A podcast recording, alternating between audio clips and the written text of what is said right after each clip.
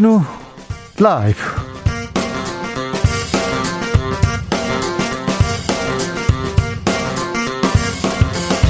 (2022년 3월 11일) 금요일입니다. 안녕하십니까, 주진우입니다. 윤석열 정부의 밑그림이 그려지고 있습니다. 안철수 국민의당 대표가 인수위원장으로 거론되고 있는데요, 오늘 도시락 점심을 윤석열 당선인과 안 대표가 함께했죠. 안 대표는 국정 현안 논의만 했을 뿐 인사 이야기는 안 했다고 했습니다. 인수위 1호 사업은 광화문 집무실이 될 것 같은데요, 윤석열의 광화문 시대 열릴까요?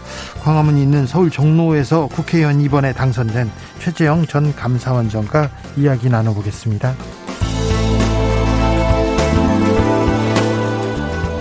겸손한 마음으로 다시 시작하겠습니다. 더불어민주당이 비대위 체제로 전환했습니다. 이재명 전 후보는 지지자들에게 다시 한번 미안한 마음을 전했습니다. 더 나은 변화를 위해서 함께 걸어달라고 했는데요, 민주당은 이재명 후보 상임고문으로 위촉했습니다. 그리고 이재명 후보는 어떤 역할을 맡게 될지, 민주당의 쇄신은 어디부터 시작해야 하는지 정치연구소에서 논해보겠습니다.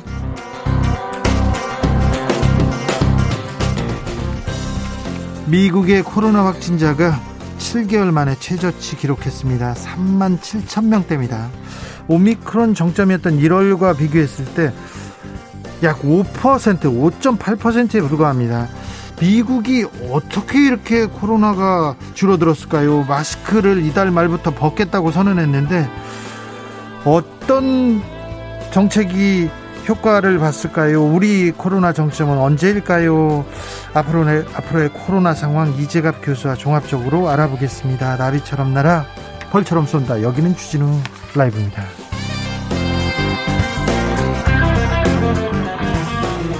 오늘도 자중자의 겸손하고 진정성 있게 여러분과 함께 하겠습니다. 4419님께서 안녕하세요, 주진우 형님.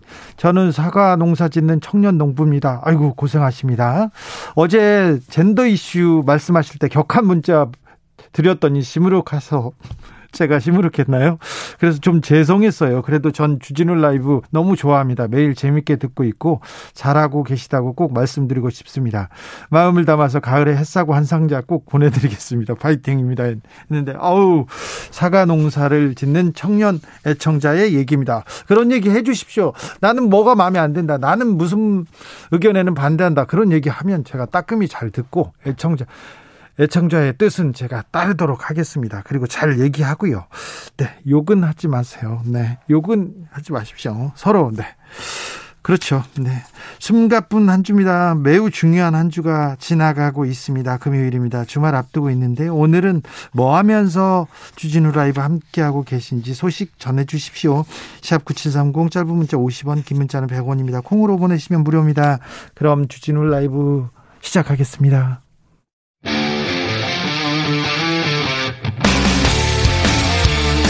탐사보도 외길 인생 20년, 주 기자가 제일 싫어하는 것은?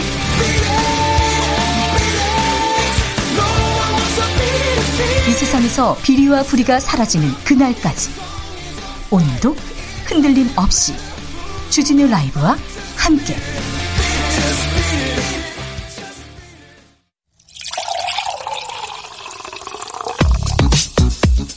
진짜 중요한 뉴스만 쭉 뽑아냈습니다. 주 라이브가 뽑은 뉴스 주스. 정상근 기자 어서 오세요. 네, 안녕하십니까. 코로나 상황 어떻습니까? 네, 오늘 코로나19 신규 확진자 수는 28만 2,987명이었습니다. 그래도 많네요. 네, 어제보다 4만 4천여 명 정도 줄었습니다만 이 대선 영향으로 검사 건수 자체가 많이 줄었었습니다. 네. 그럼에도 30만 명 가까운 확진자가 이어지는 등 확산세가 지속되고 있습니다. 정점은 앞으로 한 열흘 정도 이후에 맞는다고요? 네, 김부겸 국무총리는 앞으로 열흘 정도 안에 정점을 맞게 될 것이다 라면서 그 규모는 이 주간 평균 하루 확진자 기준으로 최대 37만 명 수준이 될 것이다 라고 전망했습니다. 네. 그리고 사망자도 많이 나왔는데요. 맞아요. 어제 사망자가 229명으로 역대 최다를 기록했습니다. 누적 사망자가 9,875명인데 최근 하루 평균 사망자가 180명이 넘는 점을 고려하면 내일 이 국내 누적 사망자가 1만 명을 넘어설 가능성이 높습니다. 이 누적 치명률은 0.17%까지 낮아졌습니다만 워낙 확진자가 많아서 사망자 수도 많은 상황입니다. 위중증 환자는 어제랑 비슷한 1,116명입니다. 자세한 코로나 상황 그리고 앞으로 신속 항원 검사 결과도 인정하기로 했습니다. 이 자세한 내용은 2부에서 이재갑 교수님한테 코로나에 대한 일반적인 얘기, 궁금증 다 풀어보겠습니다. 그러니까 코로나에 대해서 궁금한 점, 이제부터 어떻게 해야 되는지 의료 체계도 전환한다고 하는데 물어보고 싶은 거 다 물어보시면 2부에 정확하게 저희가 다 물어봐 드릴게요. 동해안 산불은 어떻게 됐습니까? 네, 경북 울진과 강원도 삼척을 중심으로 한 동해안 산불이 1986년 통계 집계 이후 역대 최대 규모의 산불로 기록됐습니다. 이전 최대 규모 산불이 2000년 산불이었는데요. 당시 피해 규모가 23,794헥타르에 달했는데 이번 동해안 산불은 오늘 오전 6시까지만 해도 23,993헥타르에 이르렀습니다. 피해 면적이 얼마나 되는 겁니까? 서울의 5분의 2 정도 되고요. 서울의 5분의 2요? 거의 절반이 탔다고요? 네. 와. 여의도의 82배가 넘습니다. 여의도의 82배가 탔다고요? 네. 특히 울진에서만 무려 18,484헥타르의 산림이 불에 탔습니다. 산불로 인한 인명피해로 확정된 사례는 없는 가운데 네. 오늘 오전 5시까지 주택 358채를 포함해서 648개의 시설이 피해를 봤습니다. 그래도 산불로 인명피해가 없는 점은 참 다행스럽습니다만 피해가 너무 크군요. 불은 꺼졌습니까? 아직 완전히 꺼지진 않았습니다. 이 강릉 동해산불은 주불 진화 후 잔불 정리 중이지만 울진 삼척산불은 진화율 80%를 기록하고 있습니다. 그래도 가장 우려했던 소강리 금강손 군락지 방어는 성공했다고 합니다. 어제 오후 죽어있던 화선이 밤사이에 살아나는 바람에 급박한 상황이 있기는 했었지만 이 진화대원들이 정말 악전고투로 막아냈다라고 합니다. 산림당국은 소강리 일대의 마무리 진화 후 화세가 강한 응봉산 지역을 공략할 예정입니다. 최필규님께서 산불은 이번 주말에 내릴 비로 종식되기를 바랄 뿐입니다. 이렇게 합니다. 주말에 비 소식이 있나요? 비가 특별히 산불이 있는 그 동네에는 꼭 와야 될 텐데 하는 간절한 마음이 있습니다. 대선과 산불에 이슈가 많습니다. 전쟁도 있고요. 그런데 북한에서 미사일을 계속 쏘았거든요. 대륙간 탄도미사일을 또 시험 발사하려나 봅니다. 네, 한미 당국은 오늘 이 북한의 최근 두 차례 탄도미사일 시험 발사가 신형 대륙간 탄도미사일의 최대 사거리 발사를 앞둔 성능 시험의 일환이라고 발표했습니다.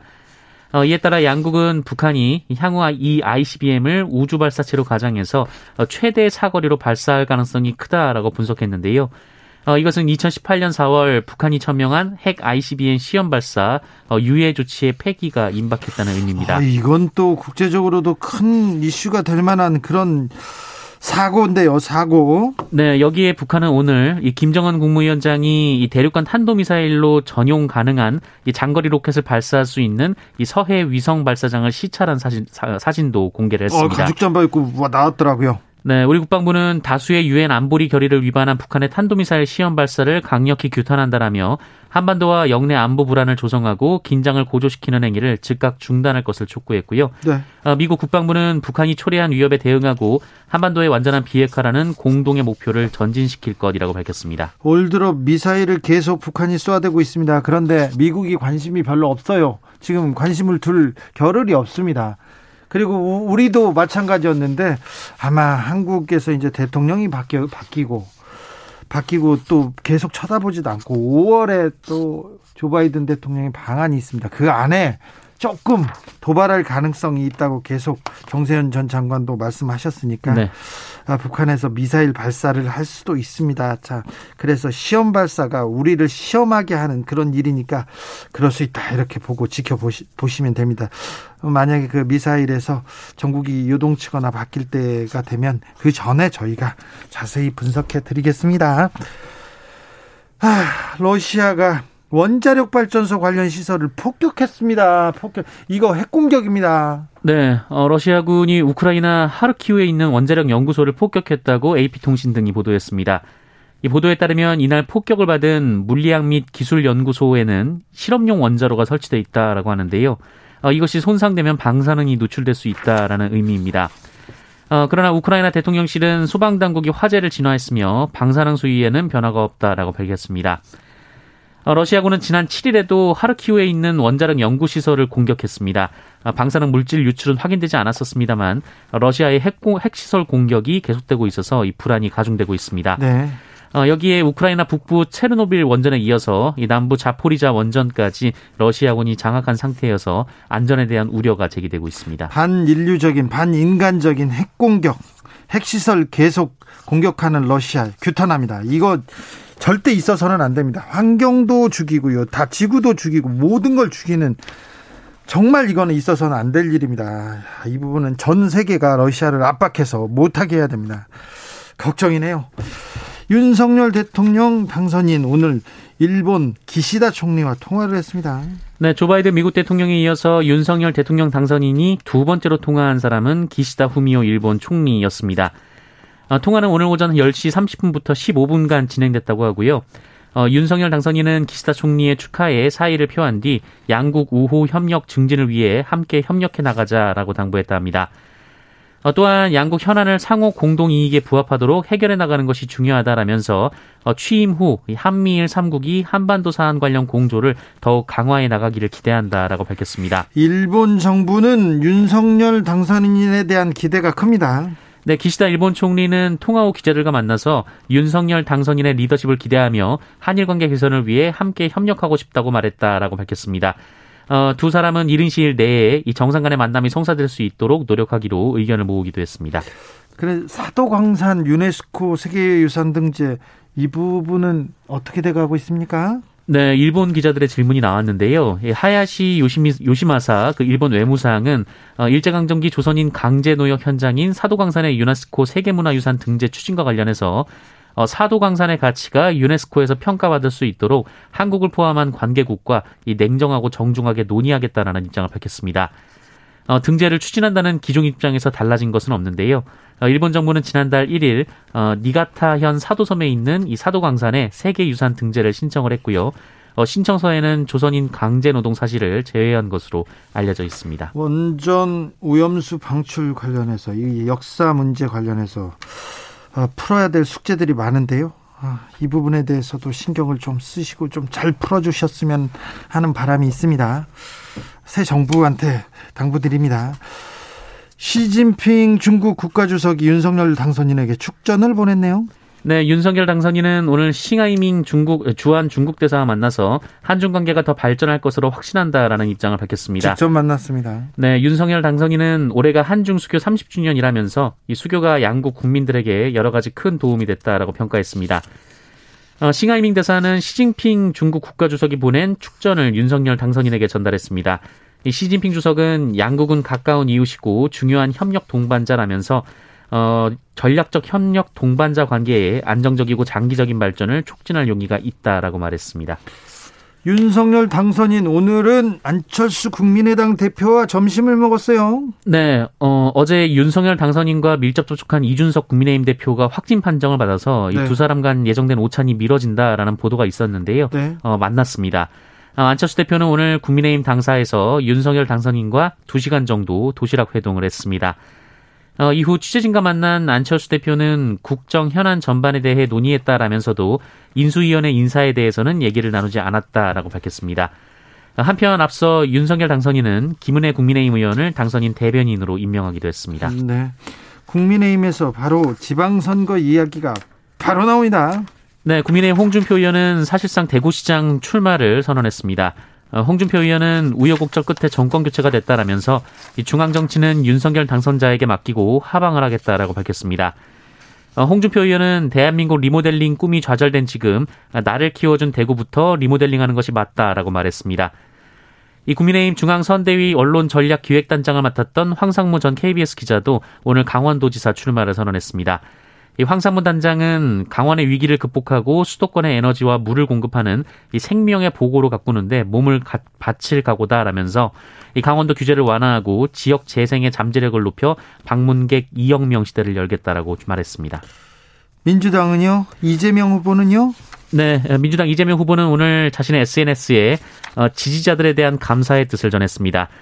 이재명 후보는 이재명이 진 것이지 새로운 대한민국에 대한 열망이 진 것이 아니다라고 했고요. 누군가를 탓하고 싶은 마음이 든다면 이재명의 부족함만을 탓해달라라고 당부했습니다. 당에서도 분주합니다. 네, 대선 패배 충격을 수습하고 6월 지방선거를 진두지휘할 민주당 비상대책위원회가 다음 주 중에 공식 출범할 예정이라고 합니다.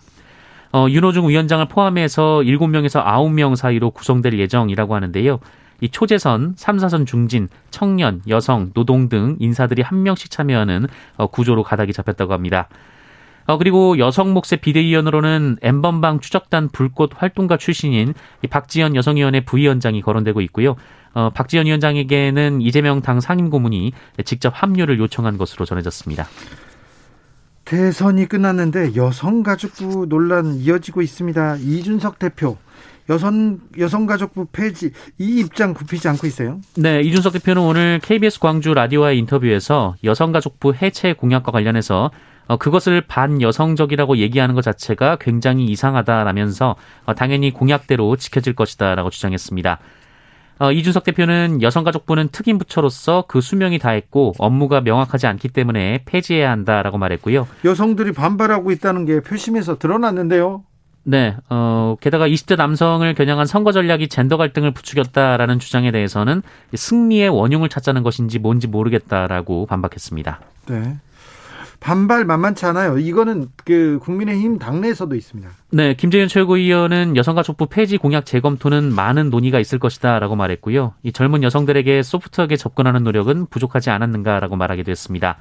그리고 서초구 국회의원 보궐선거에서 당선된 이 조은희 의원은 여성가족부를 부총리급으로 격상해 제대로 역할을 해야 한다라고 주장하기도 했습니다. 또 한국여성단체연합은 윤석열 당선인을 향해서 논평을 내고 구조적 성차별을 제대로 직시하고 헌법적 가치인 성평등 실현의 책무를 다하라라면서 젠더 갈등이라는 퇴행적이고 허구적인 프레임을 캠페인에 적극적으로 이용하며 많은 국민들을 실망시켰다라고 주장했습니다. 지난해 사교육비가 역대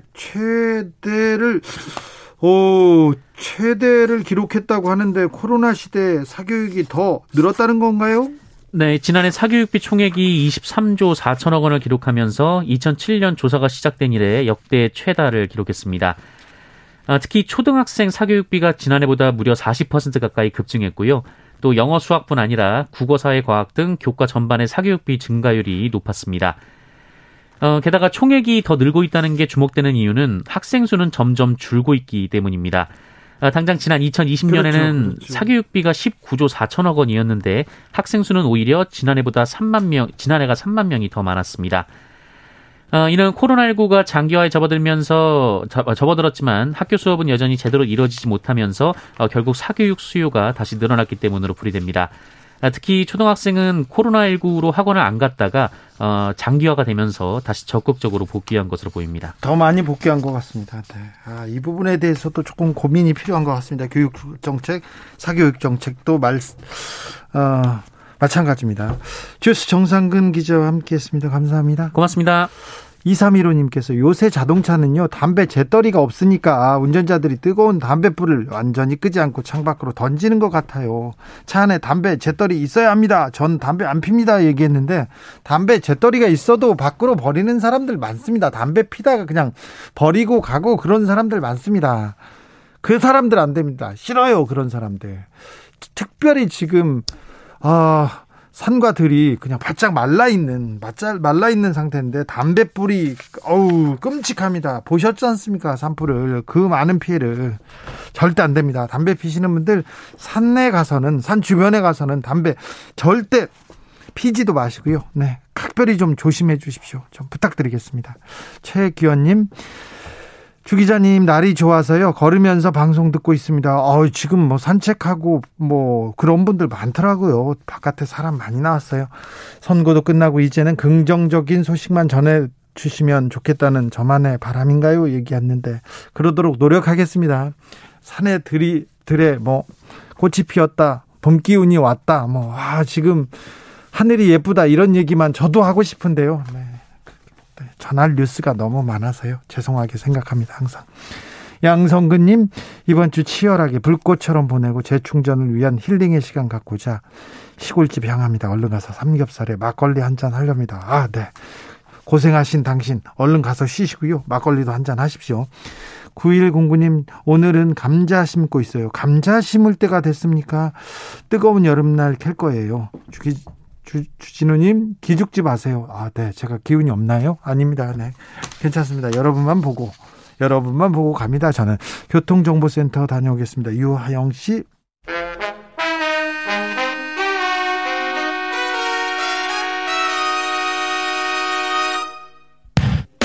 주진우 라이브 돌발 퀴즈. 오늘의 돌발 퀴즈는 객관식 퀴즈로 준비했습니다. 문제를 잘 듣고 보기와 정답을 정확히 적어 보내주세요. 배우 수지가 경북 울진과 강원 삼척 등 산불 피해 이후 돕기에 성금 1억 원을 기부했습니다. 수지는 2019년 강원 산불, 2020년 수해 피해 이웃을 위해서도 기부하는 등 따뜻한 언정을 지속적으로 보내고 있는데요. 고액 기부 클럽인 이것에 가입해서 앞으로도 꾸준한 기부 활동을 펼칠 예정이라고 합니다. 자, 여기서 문제 드릴게요. 1억 원 이상을 기부한 고액 후원자들의 모임인 이것은 무엇일까요? 보기 드릴게요. 1번 팬클럽, 2번 관훈클럽, 3번 아너스클럽. 다시 한번 들려드릴게요. 1번 팬클럽, 2번 관훈클럽, 3번 아너스클럽. 샵9730 짧은 문자 50원, 긴 문자는 100원입니다. 지금부터 정답 보내주시는 분들 중 추첨을 통해 햄버거 쿠폰 드리겠습니다. 월요일에 또 만나요.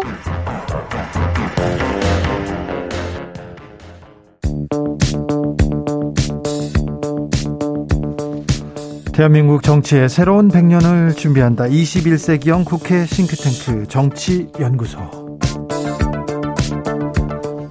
정치권에 보내는 고급진 정치 컨설팅입니다. 오늘도 뜨겁게 분석해 보겠습니다. 정치는 데이터다, 정치는 과학이다. 윤희웅 오피니언 라이브 센터장, 어서 오세요. 네, 안녕하십니까. 정치는 촉이다, 감이다.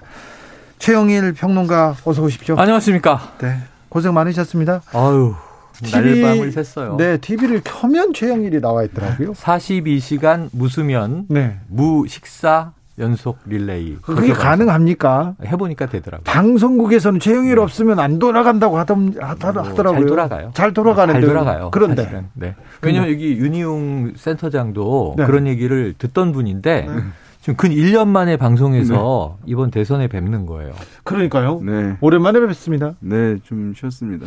자, 이번 대선 주목할 만한 점이 있다면 어떤 점을 주목하겠습니까? 먼저 데이터에, 네, 윤희웅.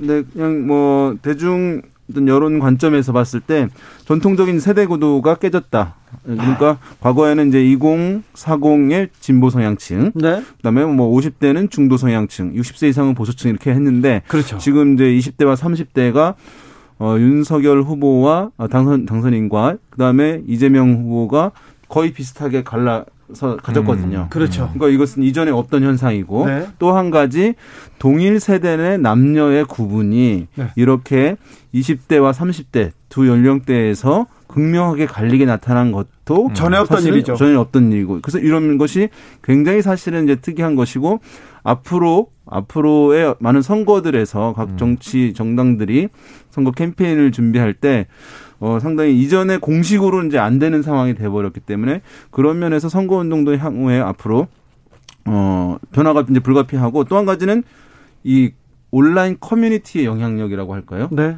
이 부분, 그러니까 20대, 30대의 어떤 남성과 20대, 30대 여성들, 이것들이 사실은 그 행동들을 인식을 바꾸고 행동을 촉발한 것, 그러니까 투표하게끔 이런 부분들이 온라인 그 커뮤니티에서 사실 결집하고 연대하고, 네, 또 행동합니다. 네네. 저는 윤희웅 센터장님이 돌아온 브래드 피트 얘기에 거의 다 동일하면서. 누가 브래드 피트?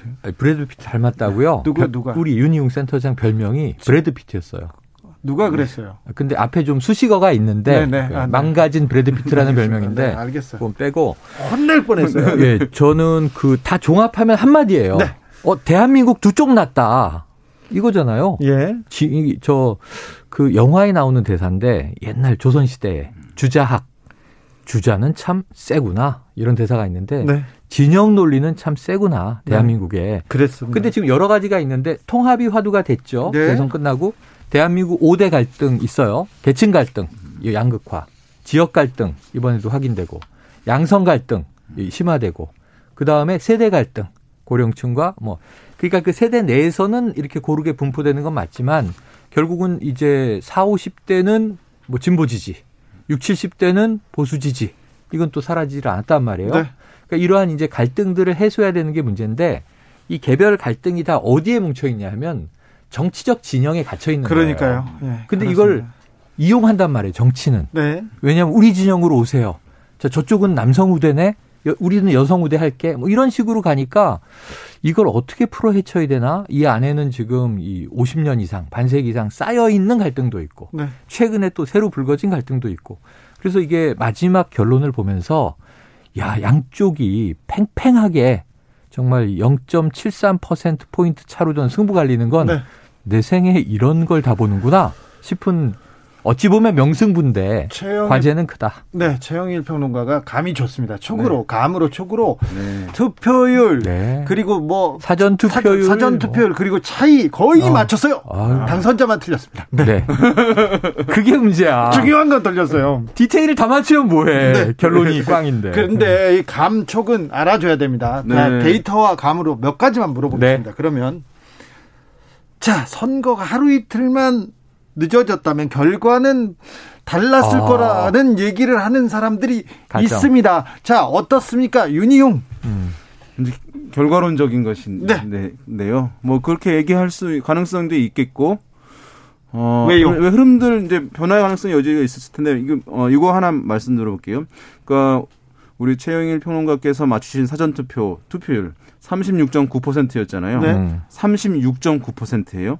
그런데 남성과 여성의 투표율을 선관위에서 공개를 했어요. 사전 투표에 대해서만 네. 남성은 39.3%, 네. 39 높지요 평균보다. 여성은 34.6이에요. 낮아요. 아, 엄청 차이네요. 차이가 거의 5%포인트 가량 나는 것이거든요. 그렇죠. 여성이 사전 투표에 덜 나간 거예요. 네. 확실히 많이 안 나가는 거죠. 네. 그런데 방송 3사의 출구조사를 기반으로 해서 투표율을 세대별로 추정치를 내놓았는데 거기에 이제 여성, 남성 나누어가지고요. 네.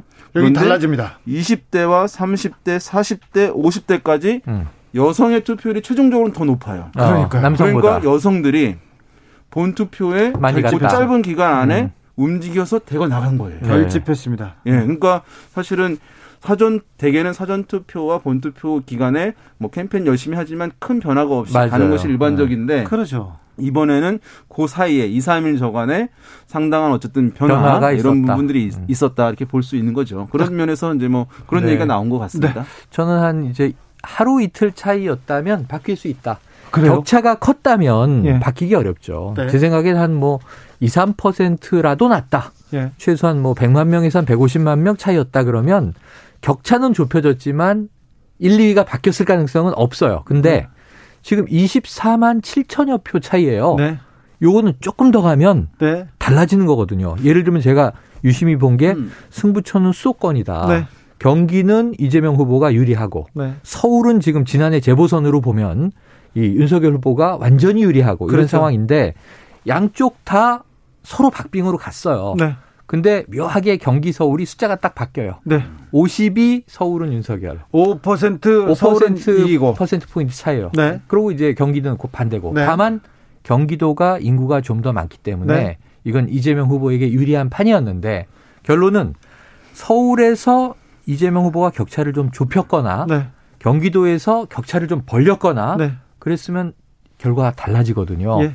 인구가 많이 모인 곳이니까 그런 현상이 있을 수 있는데 경기 서울에서 약간의 이변이 있으면 이건 뒤집히는 일이었는데 진짜요. 하루 이틀이면 충분한 상황이었다라고 봅니다. 이게 이제 보면 서울과 경기 방금 말씀하셨잖아요. 투표율에도 이제 이것이 변화가 있었는데 서울에서는 윤석열 후보가 이겼잖아요. 50%를. 앞섰잖아요. 네, 5% 포인트가량 이제 앞섰는데 서울의 투표율이 77.9%였기 때문에 매우 높았어요. 평균치 77.1%보다 높은 거예요. 이게 보면 1%도 안 되네라고 하지만 상당한 거거든요. 표수로 그런데 서울 인구 경기도에서는 윤석열 후보가 이재명 후보한테 졌잖아요. 네, 5%. 그런데 투표율이 76.7%예요. 조금 평균치보다 낮은 거예요. 아, 이것도 포인트 중에 하나라고 할 수 있겠습니다. 9779님도 이거 궁금했는데 며칠 더 있다가 더 벌어지진 않습니까? 이렇게 정확한 예견인데 붙었다 벌어졌다. 아까 질문이 자, 3월 9일 투표 날짜가 10일이나 11일이었으면 어땠을까? 네, 그렇죠. 바뀌었을 가능성이 높은데. 아, 그래요? 일주일 밀렸다. 뭐 3월 16일 투표다 그러면 다시 모르죠. 몰라요. 아, 그래요? 다시 몰라. 왜냐하면 지금 선거에서는 네. 이게 이제 보면 자연 환경처럼 그대로 있는 상황에서 쭉 가는 것이 아니라 선거는 생물이다. 후보와 그 정당에서 매우 적극적으로 선거 캠페인을 그렇지. 하고 상대 네. 측에 대한 도발이라든가 이런 것들이 있는 것이기 때문에 대응을 하고. 사실은 이제 그럴 개연성은 있는데 네. 단정적으로 얘기할 수는 없는 측면이 알겠습니다. 있죠. 보건력이라고 해요. 3123님께서 선거 결과가 얼마 전에 끝난 그 쇼트트랙 같아요. 날 들이기 밀기 있잖아요. 네, 그렇죠. 단필 결과였어요. 그래서 후유증이 많이 남는 것 같습니다. 이렇게도 얘기했습니다. 질문 하나 더 하겠습니다. 네. 이재명 지지가 아주 강한 40대는 왜 투표장에 많이 안 나섰습니까? 그래, 많이 안 갔어요. 윤희웅. 네, 실제로 지금 출구조사를 기반으로 한 투표율을 보게 되면 네. 지난 대선에 비해서 20대, 30대, 40대는 떨어졌는데 맞아요. 특히 눈에 띄는 것이 40대의 투표율이 지난 대선에 비해서 떨어진 것이 눈에 띄는데요. 40대는 항상 높고 좀 여론을 맞습니다. 주도하는 층 아닙니까? 되게 이제 사실은 40대는 평균치와 거의 비슷한 것이거든요. 맞아요. 그러니까 이번에 77.1%의 투표율이었잖아요. 네. 그런데 70대 40대는 70% 맞아요. 였거든요. 뚝 떨어졌어요. 그러니까 상당히 떨어졌는데 그런데 이 40대는 상당히 이제 지금 낙선한 이재명 후보에 대해 전폭적인 지지를 보낸 곳이잖아요. 진보적인 세대야. 40대, 네. 보수적인 60대 이렇게 나눌 수 있죠. 가장 셌는데 그런데 이제 투표율이 낮았던 것은 보게 되면 이제 이렇게 추정해 볼 수 있겠죠.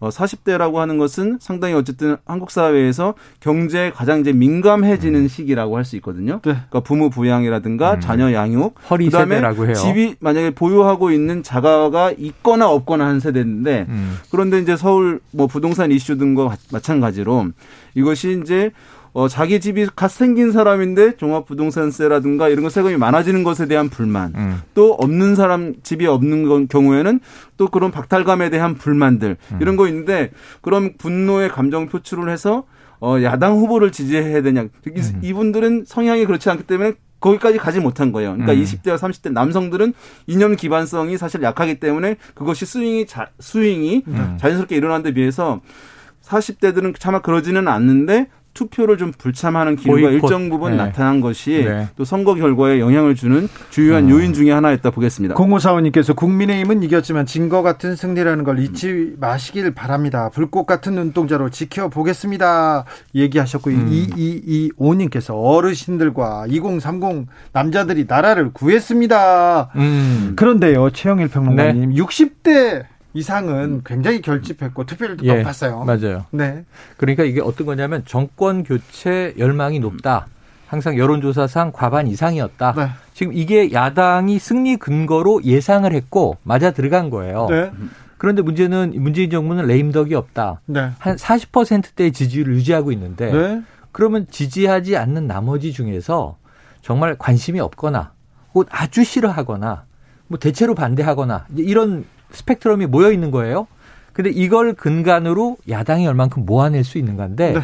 상당히 모아냈다. 네. 야당이 결국은 이 스스로 자신들의 지지를 약한 지지든 강한 지지든 투표장으로 끌고 가는데 이번에는 정말 초인적인 힘을 동원했어요. 그래서 제가 명승부라고 부르는 건 이재명 후보는 구도의 열세에도 불구하고 네. 근접한 표를 모아낸 것은 이거는 대단한 파워고 엄청난 능력을 보인 거죠. 그리고 정권 교체되는 게 난 더 좋아. 네. 문재인 정부 그저 그래. 혹은 매우 싫어. 이런 사람들을 투표장에 가게 만들면 야당이 무조건 이기는 건데 네. 사실 50%를 넘지 못했잖아요. 네. 다 모아내지 못했다.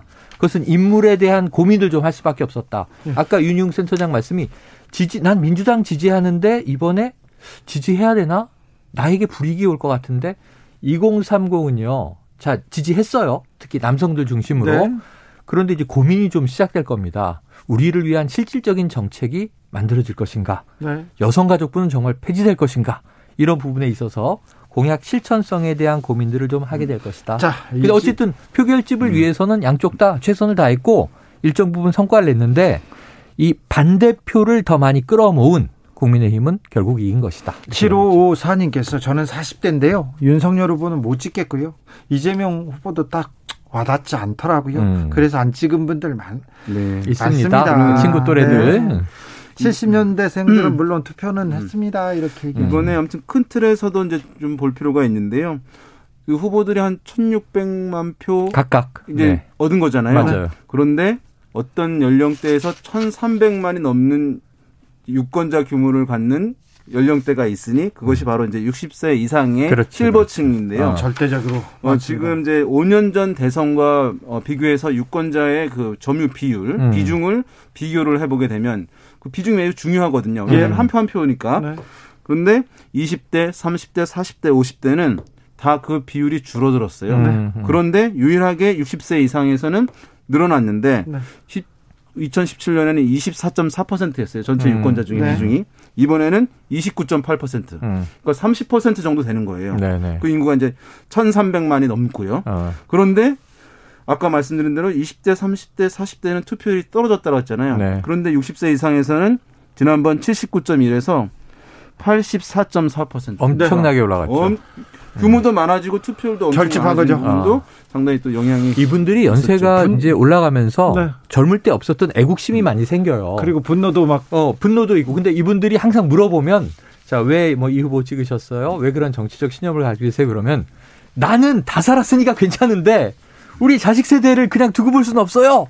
그래서 우리 아이들을 구하기 위해서 나는 반드시 투표장에 가요. 네. 그러시거든요. 그런데 네, 이 아들 세대와 다르게 투표를 하시는 거죠. 그분들의 또 의견도 존중해야 합니다. 아니, 그건 중요한 의견입니다. 네, 국민의 뜻입니다. 7906님, 임금님은 하늘이 정하는 겁니다. 얘기했는데 머슴을 정한다고 누군가는 했는데. 네.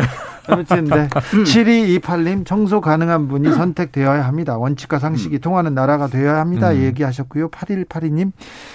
어제 선거 결과에 화가 나서 술을 엄청 마셨어요. 오늘부터는 윤 당선인 적극 지지하기로 마음 먹었습니다. 건강한 대한민국이 우리 모두의 바람이니까요. 네, 대통령입니다. 대한민국의 대통령은 윤석열 당선인이 됐다는 것도. 아니, 중요한 메시지를 네. 당선된 게 확정되고 나서 네. 중요한 얘기를 했어요. 뭐라 그랬냐면 자, 생각이 달라도 모두가 대한민국의 국민입니다. 네. 그렇다면 한 분 한 분 모두 정부에서 동등한 공정한 대우를 받을 자격이 있습니다라고 얘기했거든요. 네. 그 메시지가 실천된다면 윤석열 대통령 잘하시는 거죠. 자, 지금까지 선거 결과 분석해봤고요. 이제는 미래로 가겠습니다. 주진우 라이브는. 네. 자, 인수위원장은 누가 될 것 같습니까? 촉과 감으로 최영일? 야, 저는 요즘 고민인데 뭐 안철수 대표도 이제 물망에 오르고 등등 하는데 네. 안철수 대표 인수위원장은 안 맡을 것 같고요. 네. 그럼 안철수 미래는? 그 내각도 있고 네, 그다음에 지방선거도 있고 네. 지금 총리 아닐 것 같아요. 왜냐하면 그래요? 스스로 제가 행정 경험이 없어서 그 부분을 좀 보완할 필요가 있다라는 취지의 얘기를 했는데 네. 공동성명 발표 때 그러면 내각에 참여한다고 봐요. 당권 쪽은 아니에요. 이준석 대표랑 너무 좀 치열해. 그 부분은. 임기가 남았습니다. 이해관계를 다투기가. 그래서 저는 5월 10일 취임이 된 직후 지명을 하면 부총리직 봅니다. 과학기술 부총리. 그렇게 요거 본다. 신설된다. 걸고 여기는 일단 걸어요. 네. 좀 걸고. 그러니까 지금 틀려도 명확하게. 평론가께서 말씀하신 부분 있잖아요. 저도 네. 이제 안철수 대표 입장에서 봤을 때 인수위원장이 큰 메리트는 없다고 봐요. 왜냐하면 지금 차기 정부의 그림을 그리는 사람인데요. 중요한데. 근데 이것은 바로 이제 얼마 안 되는 기간이기 때문에 네. 바로 이제 실제 내각으로 옮겨가는 것이잖아요. 그런데 이제 아마 내심은 총리직에 대한 어떤 이왕 한다면 총리직으로 하는 것을 마음에 두고 있을 가능성이 있어 보이는데. 만약에 이제 실제 국민의힘의 핵심들 측에서는 그것에 대한 고민도 있으리라고 봐요. 과연 이제 총리 전반을 맡겨도 될 것인가. 상징적으로 매우 중요하고 실질적으로 중요한데 그래서 방금 말씀하신 대로 어떤 과학기술 분야의 부총리. 지금은 이제 과학기술 부총리가 아니라 교육부총리잖아요. 그렇죠. 사회부총리. 근데 과학기술 부분의 부총리를 예전에 이제 그런 한번 경험이 있었는데 네. 하고 그 아래 뭐 한 3개 정도의 부처들을 보유하게 되면서 하는 안을 가지고 네. 제가 봤을 때 약간 밀당이 네. 있고 하나의 이것이 잘 자연스럽게 해결될지 어쩔지 모르겠지만 그런 협상이 좀 있지 않을까 추측을 좀 해볼 수 있을 것 같아요. 근데 이게 오답인 게 우리 진행자의 질문은 인수위원장 네. 누굽니까? 그랬으니까 네. 저는 두 명쯤 보고 있어요. 네. 김한길 위원장이나 아니면 김병준 전 위원장이나. 후자가 더 높을 가능성이 높다고 네, 보입니다만 맞습니다. 자, 윤희웅 센터장은 김병준 위원장이 사실 크게 주목을 받지 못했는데 그동안. 실제로 이제 알려진 바에 의하면 윤석열 당선인이 실제로 김종인 위원장보다는 김병준 위원장에 대해서 굉장히 선호하고 신뢰했고 까지 이제 갔기 때문에 아마 뭐 전도 인수위원장 가능성도 있고 상당히 뭐 공직을 받지 않겠다라고 하긴 했습니다만은 뭔가 중책을 맡겨질 가능성이 상당히 있고 예전에 이제 어쨌든 경험도 많이 있기 때문에 민주당 대표를 지낸 김한길한테 준다면 당내 반발도 있을 텐데 그게 공동정부의 느낌을 확 줄 수 있죠. 통합정부를. 그리고 여러 아이디어가 있겠죠. 지난 선대본으로 줄어들기 전에 이 저 2차 회합으로 이준석 대표와 이제 화해를 극적으로 윤 후보가 하기 전에 사실은 이제 김한길 위원장은 외곽에 있었잖아요. 선대위 밖에. 네. 이 미래준비위원회였어요. 이름도 미래준비위원회고 주로 뭘 했냐면 인재 영입을 했는데 아주 당과 색깔이 다른 인재. 네. 심지어 페미니스트 신지혜 씨 뭐 이런 분들 모셔와서 파격이 있었거든요. 저는 그래서 사람들을 외부에서 좀 국민의힘 색깔이 아닌 통합정부 느낌을 내는 데는 김한길 위원장도 정치 입문 초반에 좀 이제 멘토로 얘기를 했어요. 영향력이 있을 수도 있다. 산적한 현안이 많습니다. 다른 문제로 넘어가 보겠습니다. 0782님, 과학기술부총리 안철수 괜찮을 것 같은데요. 얘기하시고요. 2584님, 권영세 인수위원장 초기 딱 옵니다. 아, 그건 아니에요. 핵심, 본인이 극구 부인했어요. 네, 핵심 권영세는 인수위에는 참여하지 않겠다고 얘기를 했습니다. 그러면 이준석 대표는 어떻게 됩니까? 이준석 대표와 좀 대립 관계 있고 불편한 관계 있던 윤핵관들이 지금 이제 실세로 올라섰는데요. 네. 그래서 이게 과거로 비유하면 쉽게 친이 친박이 부딪히던 개파 그림이 앞으로 나올 가능성이 있어요. 이준석 개라고 한다면 이제 청년 정치로 보수 정당의 미래를 바꿔보자. 이제는 국민의힘이 재집권을 했는데 너무 낡았다 그동안. 그래서 이번에도 이준석 대표가 두 번이나 가출을 하면서 권리투쟁을 했던 이유는 실질적으로 대선 과정에서 난 빠지지 않겠습니다요. 원래는 보통 물러났거든요. 당 대표가. 그렇죠. 네. 적극적으로 개입했고 마지막에 당선된 당선인이 자 당직자들 의원님들 모두 수고하셨고 이준석은 별도의 이름으로 불러주고 포옹을 해요. 그러니까 그게 지금 윤 후보와의 당선인과의 관계가 각별한데 당권은 지방선거 끝날 때까지도 흔들림이 없을 것 같습니다. 그래요. 지금 이준석 대표와 관련해가지고 국민의힘 내부에서 사실은 이제 약간 싸움은 시작된 거라고 할 수가 있을 것 같아요. 그렇죠. 그래서 사실은 두 가지 평가가 다 가능해요. 이준석 대표 때문에 이제 여성표들이 국민의힘 쪽에 없었고 호남에서 또 사실 효과를 얻지 못했기 때문에 책임론이 있다라고 하는 공격하는 쪽의 시각도 그렇죠. 일리가 있고 또 반대편에서 그렇다 하더라도 이준석 대표 때문에 20대와 30대 남성들이 와서 결국 승리한 거 아니냐라고 하는 시각도 또 선거만 관점으로 본다면 또 가능한 것이긴 한데 그것에 대해서 지금 이제 안에서 긴밀하게 싸움이 있는 것이고 그 와중에 오늘 김종인 위원장이 이준석 대표와 이제 친분이 있는 상황에서 업무 차원에서 상당한 역할을 이준석 대표가 했다라고 이제 얘기를 하고 하면서 지금 공방이 있는 것이라고 봐야 되겠죠. 김종인 위원장이 이제 국민의힘에서 영향력이 없어요. 그러니까요. 그럼에도 불구하고. 논평 정치. 네. 자, 그러면 이제 또 다른 문제도 갑니다. 광화문 대통령, 네. 광화문 시대 열 수 있을까요? 이거는 예스, 노로 물어봅니다. No. 윤희웅은 저는 할 것 같습니다. 할 것 같습니다. 왜냐하면 이걸 하지 않게 되면은. 왜냐하면 이제 문재인 정부에서 문재인 대통령이 이걸 한다고 했는데 못했잖아요. 그런데 다시 공약을 내놓은 거예요. 저기를 하고 현실적인 문제 때문에 못한다는 걸 알면서도 내놓은 것이기 때문에 이거를 안 하게 되는 경우에는 초반부터 왜 그 약속을 지키지 않냐라고 하는 것이 커질 수 있기 때문에 문재인 대통령도 굉장히 광화문 시대를 열고 싶었는데 인수위 시절이 없어가지고요. 네. 근데 인수위 기간이 있고 어떤 형태로든 하려고 할 가능성이 저는 높아 보입니다. 알겠습니다. 6477님. 윤석열 정부 승리하기 위해서 윤핵관이 관여해서는 안 됩니다. 제 촉입니다. 이렇게 얘기하시고요. 1798님, 새 대통령께서 청사에서 업무 보시는 건 반대합니다. 그 공약은 안 지켰으면 좋겠다.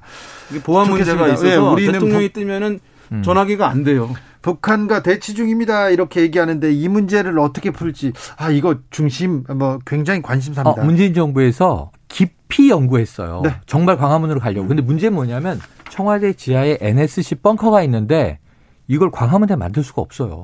자, 전시에 대통령이 이동할 수가 없다. 또 예스 노로 갑니다. 여성가족부는 폐지될까요? 아니면 이름만 바꿀까요? 자, 물어보겠습니다. 최영일? X. 네, 저도 폐지는 어려울 것 같습니다. 자, 그러면 민주당에서 이재명 후보의 역할은 어떤 길을 찾게 될까요? 네. 촉으로 저는 이제 이 어떤 계급장을 달지 않고 예. 한 1년 정도 민생 탐방할 겁니다. 지방선거에 당장 나와라 그러는데 나와라 하는 사람도 이재명 있어요. 후보 두 번 죽이는 거예요. 생각해 보세요. 5월 10일에 윤석열 대통령이 취임해 3주 후인 6월 1일 지방선거에 후보로 나가면 3주 동안 지금 한 명은 대통령 돼 있는데 뭐 서울시장 후보라든가 뭐 다시 경기도지사 후보라든가 다 좀 납득하기 어려운 대목인데 후보로 뛰고 있다? 이거는 망가뜨리는 거죠. 띄우는 게 아니라. 그래서 1년 동안 네. 조용히 상임 고문을 달았으니까 네. 당의 중앙 정치에서 이제 뭔가 의견도 내고 그러한 이제 역할을 이 계급장 달지 않은 상태에서 하다가 2년 후에 총선 있잖아요. 저는 국회에 들어가는 게 맞다고 봐요. 윤희웅 고민이 많을 것 같아요. 왜냐하면 혼자 있는 것이 아니라 지금 약간 만들어진 어떤 이른바 세력 계보 강력하게. 이것들이 이제 저는 엄청 커지거나 아주 단단하지는 않다고 보지만 이제 생긴 거잖아요. 일정 정도. 그런데 이제 이분들의 이 그룹의 어쨌든 생사도 중요한 것이기 때문에 그래서 일정 부분 지금 당의 어떤 미래 지도자가 될 수 있는 구심점 있는 인물 이런 것도 부재한 상황이니 이 기회에 당에서 더욱 적극적 역할을 하면서 지방선거에서도 역할을 하고 하면서 지금의 입지를 더 탄탄히 가져가는 것이 최종적으로 권력을 이후에까지 가져가는데 낫다라고 하는 그 내부의 사실은 주장도 만만치 않을 거기 때문에 저는 어느 한편을 쉽게 이제 선택은 아직은 못했을 것 같고 계속 고민 중에 있을 것 같아요. 지방선거 나가야 된다, 서울시장 나가야 된다 외치는 사람들이 있어요. 나가는 건 아니죠. 네, 네 나가는 건 아니죠. 위세 지원은 네. 할 수 있어요. 그거는 두 번 죽이는 겁니까? 네. 그건 아닌 것 같습니다. 그러니까 예를 들면 이제 바로 몇 달 전에 윤석열 대통령과 네. 결었어. 그래서 팽팽했어 힘의 세력이. 그렇죠. 네. 근데 바로 한 세 달 후에 이제 오세훈 서울시장하고 결어. 네. 이게 안철수 대표가 예전에 썼던 방법이에요. 그렇죠. 대선 실패하고 지방선거, 서울시장 도전, 그랬다 또 포기, 또 지방선거 국민의당 대패, 그때 국민의당이 아니라 이제 바른미래당이었습니다. 서울 시민들도 이제 네. 경기지사에서 하면서 성과가 좋았다 하더라도 서울시장으로 오는 것이 그 아주 환호하거나 이렇게 흐름이 생길까에 대해서도 좀 의문이 있을 수 네. 있어요. 예. 그러면요, 서울시장. 오세훈 서울시장이 있습니다. 있죠. 민주당에서는 진짜. 어떤 분이 이렇게 대항마가 이제 예전에 나왔다가 실패한 게 이제 박영선 후보인데 박영선 후보는 안 하실 거라고 네, 뭐. 박영선 후보 인물의 문제 때문이 아니라 네. 그때 부동산에 대한 시민들의 분노와 예. 정권 심판론이 지난해 재보선에서부터 먹은 거잖아요. 네. 그리고 이제 또 이 왜 여성 후보를 냈었냐면 서울과 부산 재보선 지역 모두 다 미투 문제가 있었단 말이에요. 그렇죠. 그러니까 거기에 대해서는 이제 또 여성 후보밖에 없다. 했는데 자 이번 지방선거에서는 조금 이제 다른 또 결정을 해봐야 되겠죠. 저는 일단 엊그제 다들 모르세요. 5군데에서 국회의원 재보선을 동시에 했어요. 4군데는 국민의힘이 가져갔고 의석을. 사실상 국민의힘에서 석권했어요. 대구는 무소속이지만 국민의힘 인사예요. 곧 네, 복당하겠죠. 국민의힘에 들어갈 것으로 보입니다. 복당 안 맞는다 이런 얘기는 하긴 했지만 네. 어떤 김재원 의원이 이제 탈당하고 나가서 이기고 돌아오고 있습니다 해서 나왔던 얘기고 네. 5개 의석이 늘었는데 지금 이제 민주당은요. 지방선거는 전 예상을 드릴게요. 지금 17개 광역지자체장 중에 다 2군데 빼고 지금 민주당 저 도지사 네. 시장이에요. 거의 석권했었죠. 민주당이. 그런데 그때 2018년 6월 13일 지방선거인데 그 전날 북미 정상회담이 싱가포르에서 있어요. 네. 야당이 항의합니다. 왜 트럼프 대통령이 김정은 위원장과 지선 하루 전에 만나느냐. 우리 정부야. 그건 미국 정부가 결정한 건데 설마 우리 지방선거에 영향 주겠다고 날짜에 그렇게 잡은 건 아니다. 자 그리고 나서 대패했는데 이번에 보시면 지역별로는 17개 광역에서 윤석열 승 10군데, 이재명 승 7군데예요. 요 그림이 그대로 지방선거에 나타날 가능성이 높습니다. 윤희웅? 서울시장 지금 민주당에서 마땅한 이제 인물이 없는 그런 상황. 대개는 사실은 대선에서 지고 난 경우에는 그다음 있는 선거는 야당이 무기력하게 할 수밖에 없는 그렇죠. 상황이 있는데 네. 격차가 크지 않았기 때문에 좀 다른 흐름도 있을 수 있겠습니다만 제가 봤을 때 쇄신의 흐름이 커진다고 한다면 좀 젊고 참신한 새로운 인물 기존에 아주 대중성이 아주 크지 않고 중량감이 있지 않더라도 그런 인물을 내세우는 흐름이 형성되지 않을까라고 생각합니다. 그렇죠. 민주당에서 물갈이가 네. 클 거예요. 물갈이 포기요. 윤희웅, 최영일, 윤희웅 두 분과 정치연구소 열었습니다. 감사합니다. 두 분 감사합니다. 네, 고맙습니다. 네, 고맙습니다. 120님께서 인사도 리더의 큰 자질입니다. 좋은 인재 두루 등용했으면 좋겠습니다. 얘기합니다. 저는 6시 2부로 돌아오겠습니다.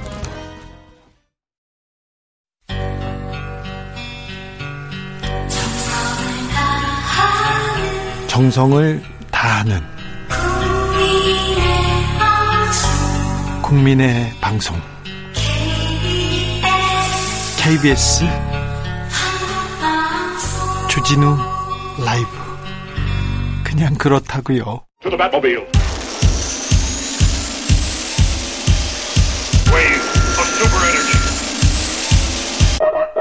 주 기자의 1분.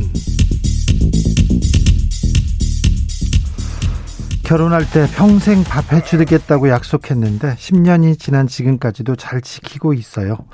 국민과 한 약속은 더 잘 지킬 것으로 믿고 있습니다. 윤석열 대통령 당선인의 배우자 김건희 여사가 이렇게 밝혔습니다. 윤 당선인님, 국민과의 약속도 잘 지켜주실 거죠? 오직 국민만 두려워하고 국민의 뜻 따르겠다는 약속 꼭 지켜주실 거죠?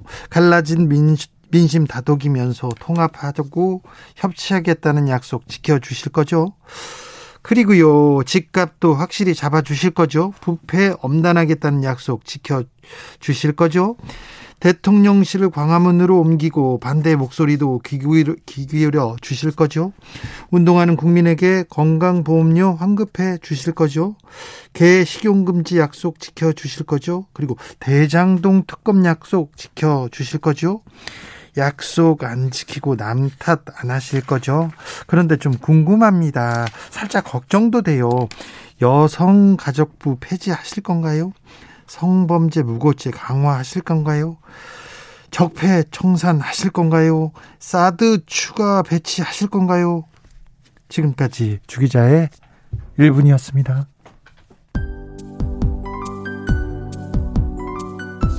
핑클입니다. 영원한 사랑.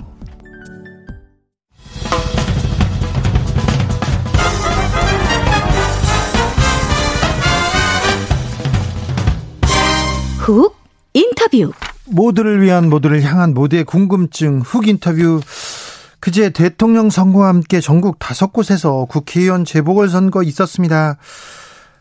정치 1번지 종로에서도 있었는데요, 보수정당이 10년 만에 그 자리를 탈환했습니다. 전 감사원장이죠, 최재형 국민의힘 의원 만나보겠습니다. 안녕하세요. 네, 안녕하세요. 네, 반갑습니다. 당선 축하드립니다. 당선 소감부터 듣겠습니다. 네, 감사합니다. 이번 그 보궐선거는 대통령 선거와 함께 치루어졌다는 것에서 이제 네. 뭐 또 다른 특징이 있는데요. 네. 제가 이제 선거 유세 과정에서 정권 교체 또 이 종로 지역의 특수성이 있어서 또 종로의 어떤 새로운 변화를 바라고 새로운 정치를 바라는 그런 그 유권자들이 염원을 느낄 수 있었습니다. 그래서 네. 우선은 뭐 그러한 국민들의 여망에 부응해야 되겠다는 무거운 책임감을 느끼고요. 네. 또 저를 믿고 또 맡겨주신 종로 국민들에 대한 뭐 감사하는 마음 뭐 이런 것들로 제 소감을 가름하겠습니다. 판사셨고요, 감사원장이었습니다. 네. 정치는 뭐 생각도 안 했던 분이라고 들었는데요. 예, 1년 전만 해도 그렇죠. 뭐 그랬었습니다. 네. 대선에서 나서고 국회의원이 됐습니다. 국회의원에 출마한 계기는 뭡니까? 네, 제가 처음에 이제 대선 경선에 나설 때 이 지역구 국회의원 출마를 염두에 둔 것은 전혀 아니었다고 여러 번 말씀드렸고요. 네, 네. 이 종로라는 어떤 그 정치적인 특수성, 종로가 가지고 있는 어떤 그 정치 전체 정치에 어떤 영향을 미칠 수 있는 그런 특수성 때문에 네. 아마 그 당에서 이 정권 교체라는 큰 틀에서 시너지 효과를 낼 수 있는 윤석열 후보와 시너지 효과를 낼 수 있는 사람을 내세워야 되겠다는 그러한 어떤 그 전략적인 마인드로 공천을 한 것으로 알고, 저 역시 이제 정권 교체라는 대의를 가지고서 이제 감사원장직을 그만두고 네. 정치를 했던 사람이기 때문에 네. 그런 대의에 맞다고 생각을 해서 당의 명령에 또 제가 따르기로 했고, 또 그런 마음으로 지역구까지 출마하게 됐습니다. 정권 교체라는 대의, 문재인 정부의 일원이었어요. 감사원장이었는데 정권 교체가 필요했던 이유는 뭡니까? 네. 국민들 여러분들이 이미 피부로 다 느끼고 있는 것이어서 제가 뭐 자세히 말씀드리지 않아도 되겠습니다만 일단 네. 경제가 굉장히 어려워졌죠. 그리고 또 법치와 상식이 무너지고 외교 안보도 상당히 국민들을 불안하게 하는 이런 일들이 벌어졌는데 문제는 정부가 그런 것들에 대해서 잘못을 인정하거나 고치려는 생각을 하지 않아서 국민들을 더 힘들게 했습니다. 그래서 저도 그 당시 공직에 있었지만은 이 나라가 이대로 가서는 정말 안 되겠다라는 그런 절박함이 있었고 그러기 위해서는 결국은 정권을 바꾸는 수밖에 없다라는 판단을 했습니다. 그래서 여러 가지 또 비판적인 시각이 있는 것을 잘 알지만 그래도 나라와 국민을 위한다는 마음으로 네. 정치 기준을 선택하게 됐습니다. 혹시 비슷한 생각을 이명박 정부 때, 박근혜 정부 때도 하셨었나요? 아, 그때는 오래전 얘기죠. 예. 네. 예. 알겠습니다. 자, 대선과 함께 이 재보궐선거가 치러졌는데요. 네. 윤석열 당선인 같이 유세하고 이렇게 같이 연단에 올라서 이렇게 연설했는데 윤석열 당선인 직접 보면 어떻습니까? 어떤 사람이라고 생각 들으셨어요? 네. 제가 경선 과정에서 여러 번 이제 접촉을 했었고요. 예, 그렇죠. 유세에서도 이제 여러 번 접촉을 했었습니다만은. 네. 일단은 저와 마찬가지로 이제 정치를 처음 하는 분으로서 상당히 이제 정치에 대한 그 적응력이 좀 빠르다. 네. 아, 그리고, 기존의 정치인과는 달리, 사고가 좀 유연하고, 네. 그리고 자기가 한 일에 대해서는 그래도 책임을 져야 된다는 그런 생각이 좀 강한 사람이다라는 그런 인상을 받았습니다. 네, 그래요. 근데요, 최재형 의원님이죠. 최재형 네. 후보, 대선 후보를 만난 사람들은, 이분이 좋은 사람이야. 그래서 만난 사람들은 지지하게 된다는 얘기를 주변 사람들한테 많이 들었어요. 아, 예, 그렇습니다. 네, 네, 그런데 왜 윤석열을 택했을까요? 최재형이 아니라. 그거는 이제 네. 국민들께 여쭤봐야죠. 네, 예, 지나간 일인데 나름대로 그냥. 예, 제가 상당히 어떤 상대적 어떤 좋은 이미지가 있음에도 불구하고 당시 경선 구도가 네. 이 정권에 대해서 정말 강하게 또 심판하고 비판하는 그런 흐름이 네. 어떤 경선 과정의 주요. 흐름이 되어 있어서 네. 그 부분에 관해서는 제가 국민들에게 어필하지 못했던 그러한 것이 중요한 원인이라고 저는 생각하고 있습니다. 네. 겸손의 말씀인 것 같습니다. 이번 대선 굉장히 적은 차이가 났는데 네. 이 부분은 우리 최재형 의원께서는 어떻게 읽으셨어요? 예, 보통 이제 우리 정치적 과정을 보면 되게 10년 정도 주기로 이제 소위 말하면은 정치의 큰 흐름이 바뀌어져 왔는데 네. 이번에는 이제 5년 만에 이제 바뀌었기 때문에 네. 근소한 차이라고는 하지만은 5년 만에 바뀌었다는 것과 같이 해석을 해야 된다고 저는 봅니다. 아, 네. 그래서 국민들이 5년 만에도 이렇게 바꿨다는 것은 그만큼 지금 현재 정부에 대한 피로감이라든지 불신이 높았다라는 그러한 것으로 저는 해석을 하고 있고요. 그러나 그럼에도 불구하고 네. 근소한 차이를 국민들의 이 근소한 차이로 윤석열 후보를 당선시켰다는 것은 앞으로 국민의힘 정부도 국민들을 불편하게 하고 힘들게 하고 군림하면 언제든지 바꿀 수 있다는 국민들의 메시지가 담겨 있다고 봅니다. 아, 네. 그래서 이제 지지하지 않으셨던 국민들과도 그 마음을 읽고 우리 국민 전체의 어떤 통합을 전제로 네. 새로운 비전을 제시하면서 국정을 이끌어가야 된다는 그런 국민들의 의지가 담겨 있는 것으로 해석하는 것이 맞다고 봅니다. 알겠습니다. 종로 의원입니다. 종로는 네. 대한민국 정치의 1번지라고도 하고요. 그리고 광화문이 있습니다. 청와대도 있고 정부 종합청사도 있고요. 서울시에서도 벌리고 있는 사업이 광화문 사업이 많습니다. 그죠? 네. 그래서 이제 오세훈 시장하고도 얘기하고 대통령하고도 얘기가 가장 잘 통하는 사람이 큰 역할을 할 것 같은데요. 앞으로 광화문으로 청사를 옮기겠다고도 하고요. 네. 나름대로 우리 의원님도 이렇게 머릿속에 광화문 어떻게 그리겠다 이런 생각이 있을 것 같은데요. 네, 일단 광화문 현재로서는 이제 많은 시민들이 모여서 이제 집회도 하실 수 있는 공간이 있고 또 즐길 수 있는 공간이 많이 있습니다. 그래서 현재의 기본적인 방향을 어떻게 할 것인가에 대해서는 아마 서울시와 중앙정부에서 큰 그림을 가지고 있을 것 같고요. 네. 저는 이렇게 생각합니다. 예. 그 청와대가 이제 옮겨지고 광화문으로 옮겨지면, 네. 청와대가 이제 광화문으로 옮겨지 그 공간이 이제 국민에게 돌아가게 되는 것인데, 네. 그로 인해서 고통받으셨던 청와대가 있음으로써 이제 자랑스럽게 됐지만 개발이 안 됐죠. 정권 제안을 했던 네. 이 종로 국민들에게 네. 이런 그 청와대가 국민들에게 돌려진 그 혜택. 그런 것들 불편함이 해소되고 네. 그런 혜택도 종로 국민들이 좀 더 누릴 수 있는 방향으로 네. 중앙정부와 시와 협조하려는 그런 생각을 가지고 있습니다. 아, 광화문 시대를 열면 대통령이 광화문 시대를 열면 청와대를 국민들한테 어떻게 돌려줄지 최재형은 이미 고민을 하고 있군요. 구체적인 내용은 중앙정부와 시하고 협의를 해야죠. 네. 뭐 종로구 국회의원이 정할 수 있는 건 아니니까요. 네네 알겠습니다. 자. 윤석열 당선인이 앞으로 해야 될 과제들이 많을 텐데 네. 대선을 치르면서 고민도 많이 하셨을 것 같아요. 뭐 직접 나서셨으니까. 자, 네. 윤석열 당선인이 어떻게 이 국정과제를 풀었으면 좋겠다. 이렇게 생각이 있으면 좀 한마디 해 주십시오. 네. 뭐 가장 큰 거는 아무래도 이제 정권이 바뀌게 되면은 이 거대 야당과 이제 함께 정치를 해야 되는 것이 가장 그 풀어가야 될 큰 숙제라고 봅니다.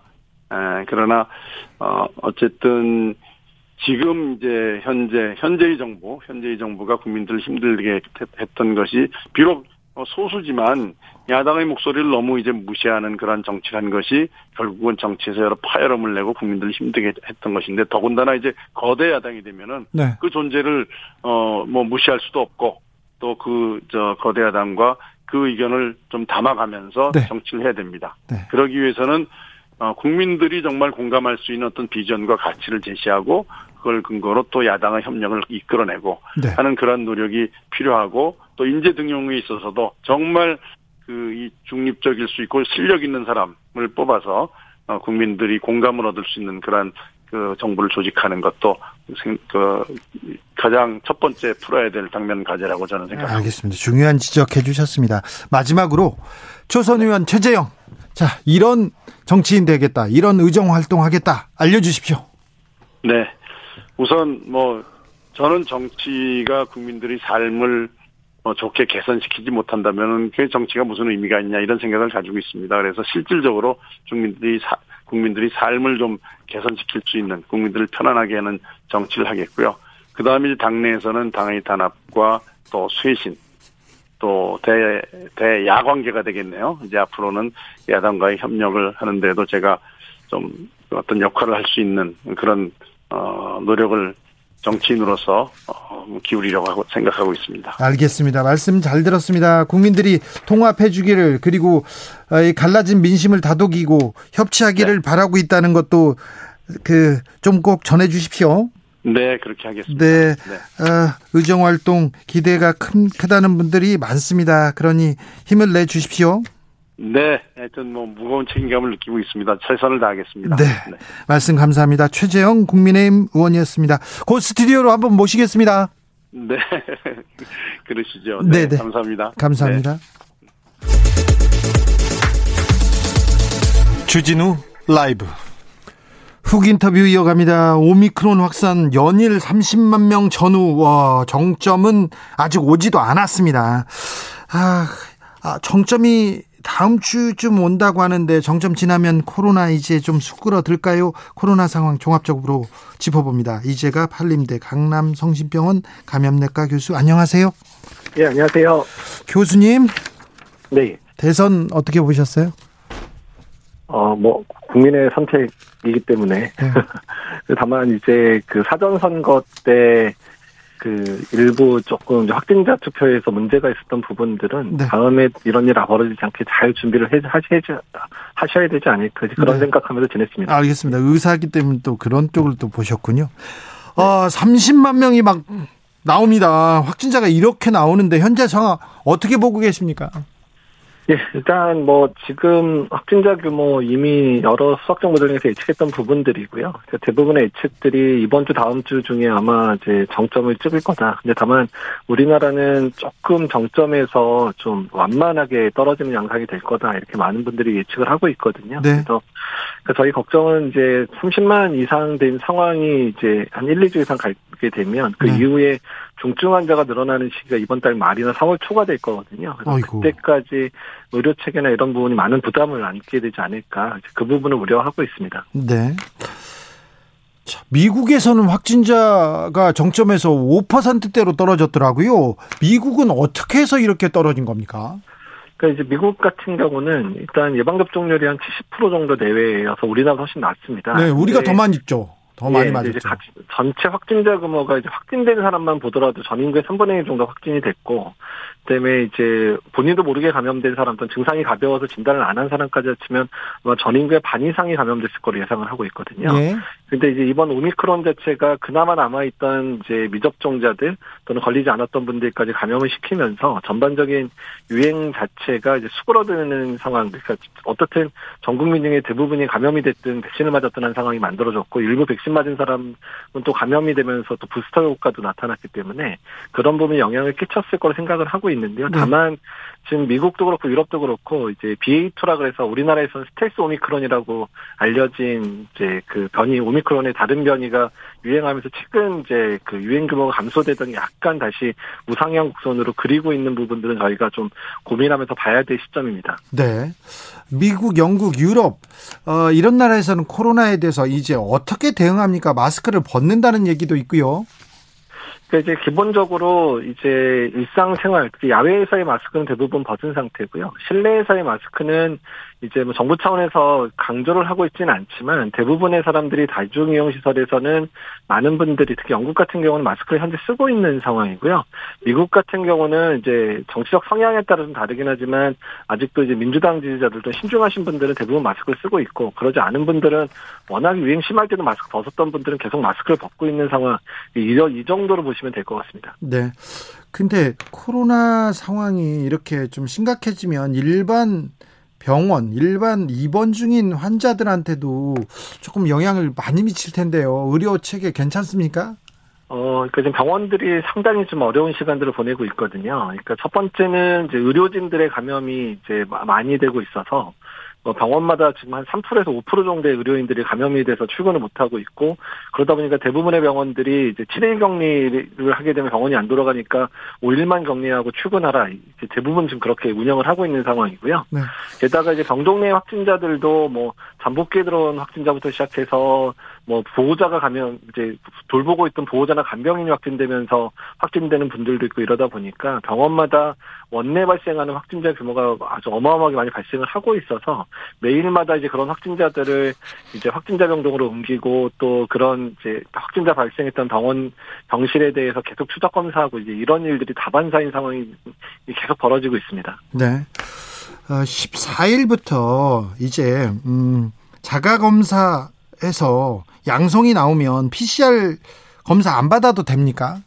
아, 자가 검사가 아니고요. 네. 이거는 병원에서 시행하는 전문가용 신속항원 검사에서 양성 나온 거를 확진으로 간주하겠다는 겁니다. 아, 그렇군요. 양성을 인정해 주는 게 아닙니다. 그렇군요. 아, 병원에서 이제 전문가용 그 검사가 양성 나오면 PCR 검사하고 동일하게 관리한다, 이렇게 생각하면 되네요. 예, 그것도 항시적은 아니고 한 달 정도의 시한부로 이제 운영을 하는데, 지금 이제 확진자가 너무 많다 보니까 PCR을 전체 돌리기가 부담스러우니까 일단 네. 신속항원 검사 양성인 경우는 그냥 일단 인정하겠다, 한 달 정도 한시적으로 운영되는 제도라고 생각하시면 됩니다. 네.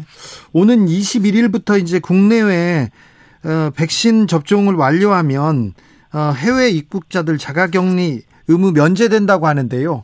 이 네. 조치는 어떻게 영향을 미칠까요? 일단 뭐 이미 전 세계가 오미크론의 유행이 다 지나간 상황인 것도 있고 지금 유행이기도 한데, 어차피 지금 국내에서 또 뭐 밀접 접촉자를 격리를 거의 안 하고 있잖아요. 네. 그런 상황인데 굳이 외국 갔다 오시는 분들 이제 하실 필요는 없을 것 같고, 아마 대신에 이제 검사 의무화는 시켜서 뭐 1일째나 6일째 검사를 하게 하는 건 유지가 될 겁니다. 어쨌든 뭐 지금의 오미크론 유행 상황에서는 이제 어쩔 수 없는 선택이고 그럴 수밖에 없는 상황이 됐다고 보시면 될 것 같습니다. 그래요. 해외 여행을 가겠다, 이제 생각하겠다, 이런 사람들이 많습니다. 네. 근데 그 여행자, 여행이 자유화되고 왔다 갔다 하고 격리가 없다고 해서 이렇게 확진자가 폭증하고 그러진 않겠죠? 예, 뭐 여행객으로 인한 유행 자체는 뭐 제한적으로 보이고요. 다만 한 가지 우려되는 거는, 그러니까 어쨌든 또 다른 변이가 어디서 유행할지는 모르잖아요. 네. 그래서 혹시나 이제 그런 새로운 변이의 유입의 통로로 이제 작용될 수도 있다. 이 부분이 걱정이. 그래서 이제 검사나 이런 것들 의무화 시켜서 일단 네. 검사를 통해서 진단되는 분들에 대해서는 일단 새로운 변이 여부에 대한 그런 이제 확인 작업들은 계속 돼야 될 거로 생각을 하고 있습니다. 해외 에서 들어오는 분들 그리고 해외에 다녀오는 분들 뭘 조심해야 됩니까? 일단 이제 해외에서 감염됐었을 때 상황이 나빠지게 되면 네. 그 우리나라만큼 또 철저하게 치료를 하거나 이런 상황이 안 될 수도 있거든요. 그래서 네.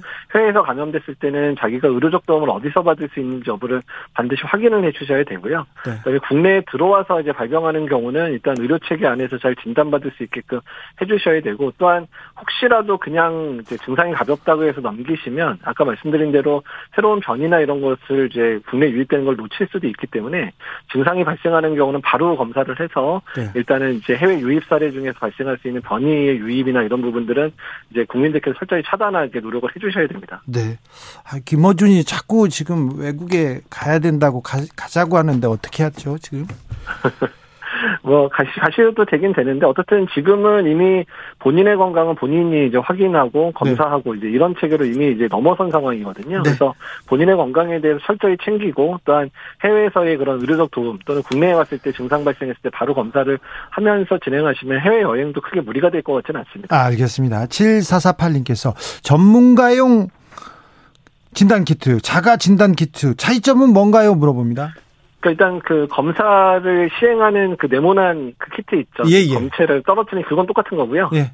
검체를 채취할 때 전문가는 이제 그 코 안쪽으로 깊숙이 찔러서 검체를 채취하거든요. 맨날 찌르고 있습니다 지금. 예, 그러니까 비인도 쪽으로 이제 하는, 그러니까 깊게 찌르는 건 의료진이 할 수 있기 때문에 이제 깊게 찔러서 더 정확하게 검체를 채취하는 걸 보시면 되고요. 네. 자가 검사 키트는 본인이 그렇게 깊게 찌를 수 없으니까 코 앞부분들을 좀 자주 문질러서 하는 방식이, 그러니까 검체 채취하는 방법이 다르다고 생각하시면 됩니다. 아, 그래요? 그럼 깊숙이 찌르면 전문가용입니까 그게? 예, 예, 맞습니다. 아, 예. 진짜요? 예, 예. 아, 크게 다른 건 아니군요. 예, 또 그 검사하는 키트는 똑같은 거고요. 검체 네. 채취의 방법만 다르다고 보시면 됩니다. 아, 그래요? 그러면 집에서 그냥 일반 국민들이 할 때는 좀 깊게 찌르면 또 좀 정확해집니까? 아, 근데 이제 자가검사 키트로 나온 거는 코 앞에서 하기 때문에 뭉툭하게 좀 두껍게 돼 있기 때문에 그렇게 깊게 찌르실 수도 없고 깊게 찌르면 위험하고요. 네. 지금 의료진용이 쓰는 건 얇게 돼서 깊게 찌를 수 있게끔 다른 면봉을 가지고 검사를 하거든요. 그래서 아, 예. 그 부분은 좀 차이가 있습니다. 검체 채취하는 면봉의 차이가 있다고 보시면 됩니다. 가끔 찌르다가 너무 깊게 찔러가지고 피나고 막 그렇습니다. 네, 그럴 수도 있기 때문에 네. 집엔 자가검사 키트는 일부러 너무 깊게 찌르면 위험할 수도 있어서 아, 예. 오히려 주변에 자주 이제 코를 풀지 않은 상황에서 자주 그 문질러 주시는 방법으로만 하셔야지, 너무 깊게 찌르면 코피가 날 수도 있기 때문에 알겠습니다. 됩니다. 알겠습니다. 5911님이 요즘 30분 내에 진단하는 PCR을 식약처에 승인 신청한 업체가 있다는데요. 이런 제품 빨리 시장에 내놓으면 불안한 방역 좀 안심될 것 같습니다. 이렇게 얘기하는데요.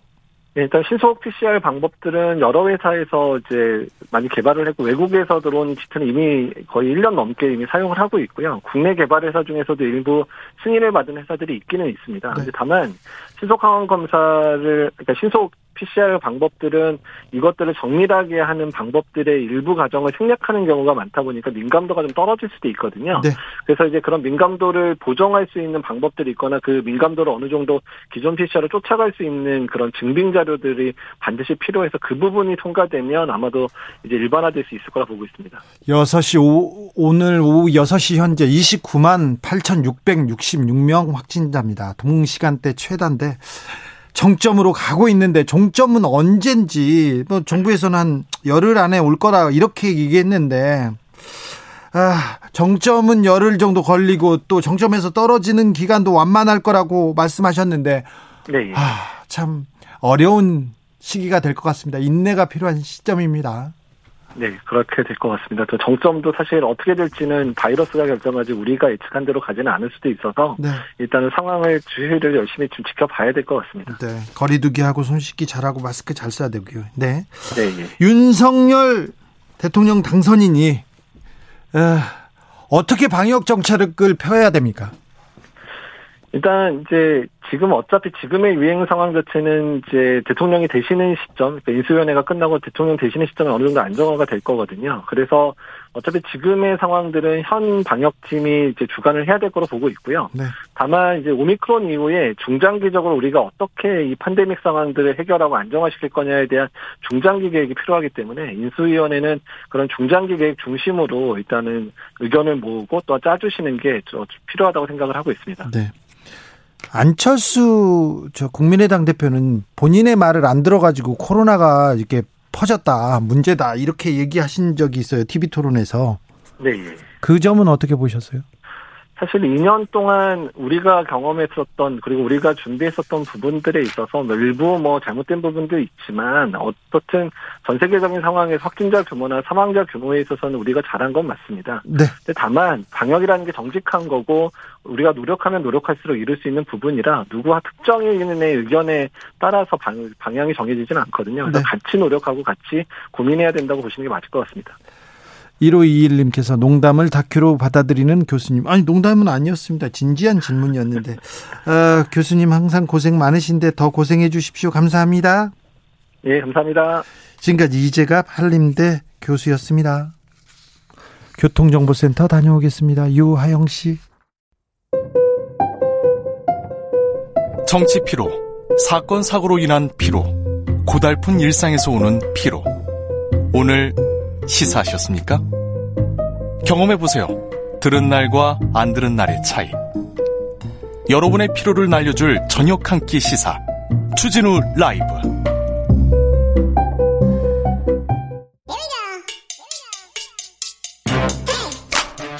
뉴스를 향한 진지한 고민, 기자들의 수다. 라이브 기자실을 찾은 오늘의 기자는 미디어 오늘 정철훈 기자입니다. 안녕하세요. 안녕하세요. 네. 자, 오늘은 어떤 이야기 준비하셨어요? 최근에 한 KBS PD가 저한테 네. 철훈아 우리 어떻게 되는 거니 이렇게 물어보더라고요. 제 네. 친구인데 또 다른 이 MBC 후배 기자는 저한테 네. 이 파업을 지금까지 한 번도 안 해봤는데 네. 올해 파업하겠죠? 이렇게 물어보더라고요. 그래서 그걸 내가 어떻게 하냐라고 했는데 정권이 국민의힘으로 가면서 이명박 정부 초기에 언론에서 있었던 일을 생각하고 걱정하는 사람들이 많습니다. 예, 그래서 지금 공영방송에 다시 피바람이 부는 거 아니냐 뭐 이런 우려도 좀 나오고 있는데요. 피바람이요? 예, 왜 제가 이렇게 춥죠? 그 전국 언론 노동조합이 그 윤석열 당선인을 향해서 이명박 박근혜 정권 시절의 전위대를 앞세워 다시 공영방송에 피바람을 일으키고 조중동 언론 재벌을 위해 종편 규제를 완화하며 민영방송을 자본과 사주의 들러리로 보장해줄 거대 미디어 부처의 신설이 머지않은 것 같다 이렇게 우려를 했는데요. 우려에서 예. 끝나기를 바라봅니다. 예, 지금 윤석열 당선 이후에 특히 방송가에서 이명박 정부 시절의 방송 장악이 되풀이되지 않을까 우려하는 목소리가 좀 있습니다. 네. 민주언론시민연합의 경우는 이 윤석열 당선인이 내놓은 공약 중에 이 공영방송 공정성 강화 부분이 있습니다. 여기 네네. 보면 이 정치적 중립성과 신뢰성을 보장하기 위해 다양한 장치를 마련하겠다라고 이제 공약을 했는데 네. 이 공약이 공영방송의 근간을 흔드는 또 참사로 이어져서는 안 될 거다. 네. 이게 민원연의 주장이었고요. 예. 그리고 이제 기자협회, 뭐 PD 연합회 이렇게 섞여 있는 언론 현업 6개 단체도 긴급 기자회견을 열었습니다. 이번 주 월요일 날 그러면서. 이 윤석열 후보 캠프에 있는 언론계 출신 인사들의 다수가 이명박 박근혜 정권 시절에 수사기관, 정보기관을 동원해서 이 조직적인 언론 탄압, 방송 장악에 앞장섰던 이 분리수거 대상자들이다 이렇게 비판을 하면서 이미 윤석열 당선인은 그러니까 당신은 후보죠.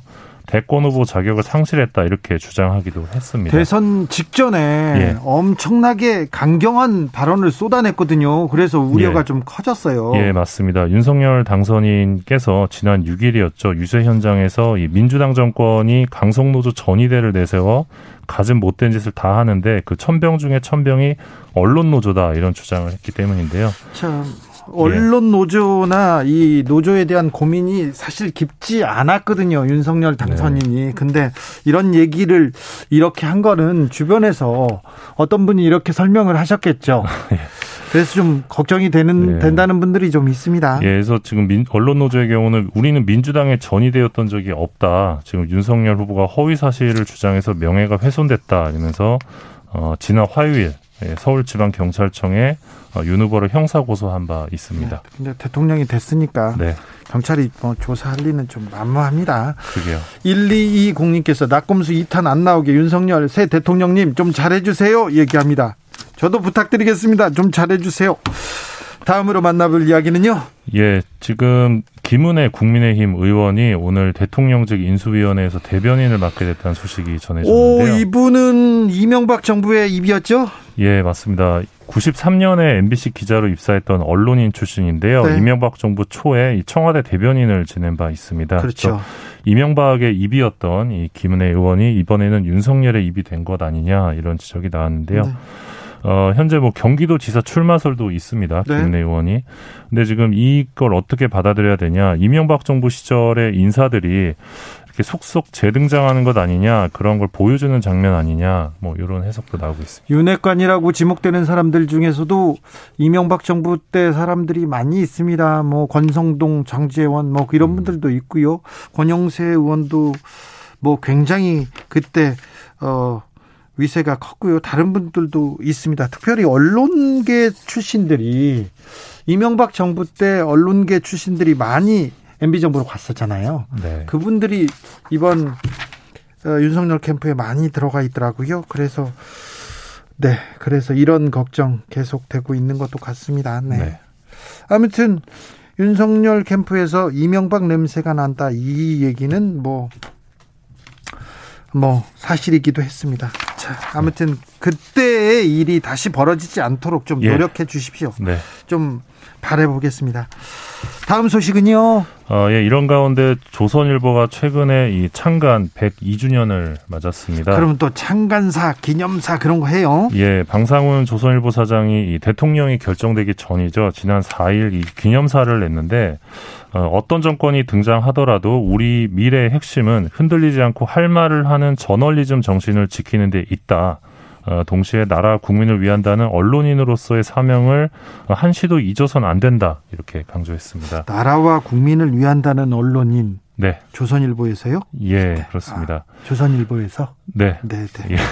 그리고 방 사장이 현재를 가리켜서 이 민주주의의 핵심 가치인 언론의 자유마저 심각한 위협을 받는 지경이다. 정당한 보도까지 가짜뉴스로 규정하며 집요하게 언론을 공격하는 세력이 득세하고 있다. 이렇게 방 사장이 주장을 했고요. 네. 시민단체로 위장한 이념단체들이 언론사는 물론 이 기자 개인을 향한 공격도 서슴지 않고 있다. 하지만 이 같은 악조건 속에서 이 진실의 수호자로서 언론의 역할은 진가를 발휘할 것이다. 이렇게 말했습니다. 진실의 수호자요? 예. 네. 조선일보가? 네. 그러면서 이제 조선일보는 국민에게 가장 사랑받는 신문의 자리를 지키고 있다. 조선일보가요? 네. 오늘날 일부 이거는 잘못 알고 계신 것 같아요. 예.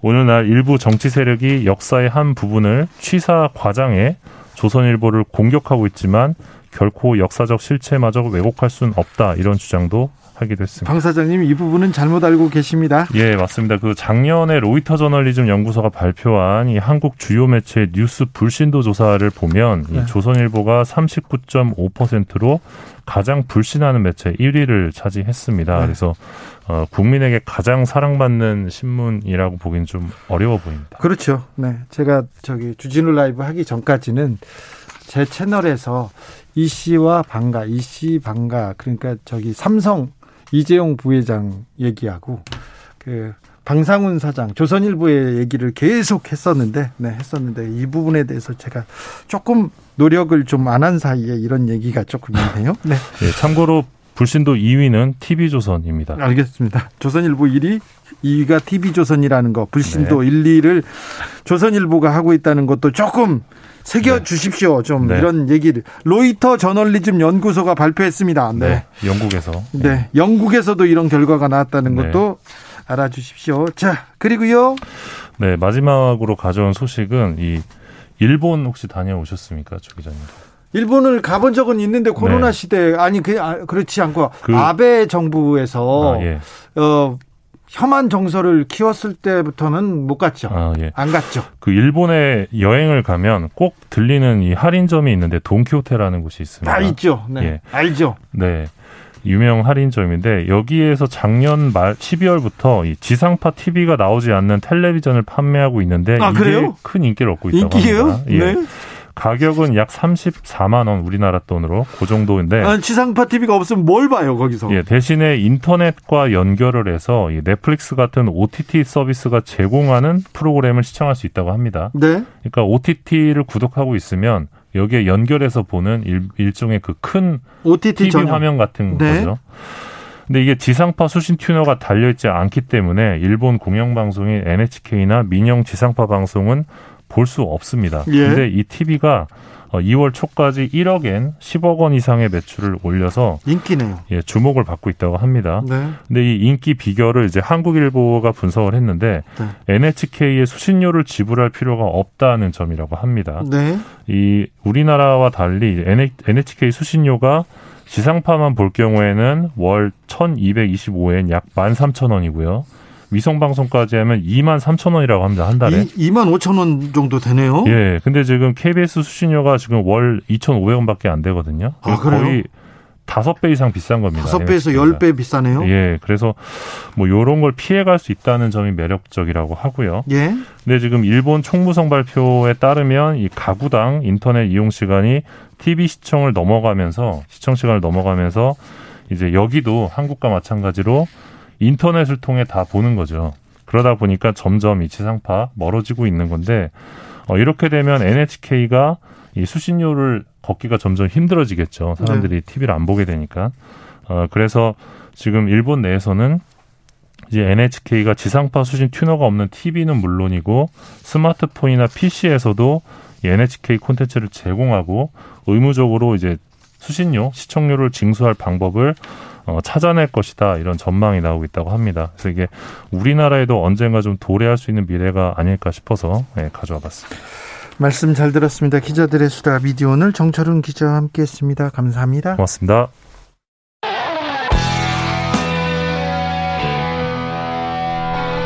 스치기만 해도 똑똑해진다. 드라이브 스루 시사 주진우 라이브.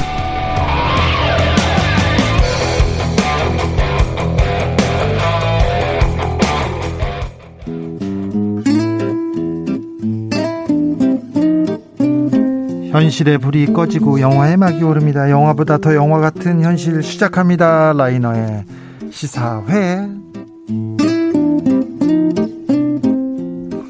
영화 전문 유튜버 라이너 어서 오세요. 네, 안녕하세요. 네, 오늘은 어떤 이야기 해볼까요? 네, 이제 지난 20대 대선이 지나서 이번 주에 가장 큰 일이었죠. 예, 그래서 윤석열 당선인이 20대 대통령으로 당선이 되셨는데요. 네. 참 국민들의 선택은 항상 그래도 옳다는 생각이 들고 제가 사실 정치에 대해서 잘 모르기 때문에 전문가가 아니라서요. 이런 이야기를 하기에는 적합하지 않지만 그래도 저는 언제나 여기 시사회에서 네. 영화로 세상을 얘기하기 때문에 그렇죠. 우리가 새로운 리더를 선출한 거니까요. 네. 좋은 리더란 어떤 리더인가. 예. 그리고 국가라고 하는 이 거대한 조직을 끌고 나가기에 필요한 리더십이란 어떤 것일까를 그린 영화가 있을까를 계속 생각해 봤는데요. 네. 어떤 역사적 사실에 의거해서 설명하고 있는 영화가 한 편 있습니다. 바로 오늘 소개할 영화 다키스트 아워라는 작품입니다. 영화 다키스트 아워 윈스턴 처칠 얘기 아닙니까? 네, 윈스턴 처칠 이야기고요. 게리 올드만이라는 배우가 네. 아주 명웅 연기를 펼친 그런 작품입니다. 연기파 배우의 명연기. 네, 게리 올드만 정도면 사실 아카데미가 뭐 한 여러 개 있지 않을까 싶은데요. 뭐 여러 개 있지 않습니까? 근데 남우주연상은 이걸로 처음 받았습니다. 아, 그래요? 네, 그동안 조연상을 많이 받았군요. 아카데미 남우주연상 한 번도 못 받았다가 네. 여기서 처음으로 남우주연상을 손에 거머쥐었고요. 네. 이 게리 올드만이 여기서 보여준 연기가 너무 대단해서 네. 거의 윈스턴 처칠이 다시 되살아난 게 아닌가 네. 싶을 정도의 연기를 보여줬고요. 호평이 있었습니다. 네, 말투나 표정 이 정도가 아니고요. 거의 아주 세밀한 사람의 어떤 동작이나 이런 것까지 다 연구를 해서 이렇게 처칠이 긴장할 때 약간 입술을 삐죽삐죽하는 그런 디테일이 있는데 네. 그것까지 표현할 정도로 아주 대단한 연기를 보여줬습니다. 그동안 처칠 관련된 영화나 드라마가 많았고요. 그렇죠. 명연기라는 게 명연기라고 이렇게 평가받던 연기자들이 또 있었는데 그걸 뛰어넘으려면 굉장히 또 노력했을 거예요. 네, 그렇죠. 뭐 외형부터 시작해서 처칠의 어떤 습관 뭐 이런 것들을 완벽하게 표현을 했다고 생각이 듭니다. 영화 속으로 들어가 보겠습니다. 네, 영화는 역사이기 때문에 이게 1940년 네.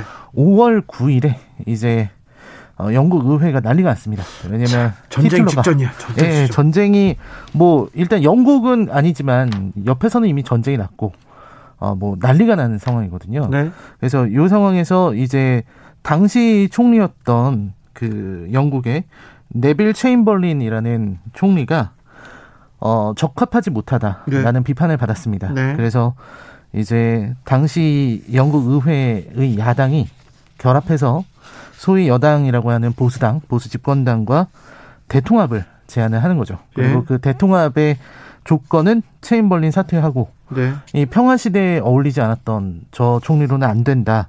전쟁 상황에서 영국의 리더가 필요하다라고 해서요. 이때 거대 당이 만들어집니다. 여야를 통합한. 네.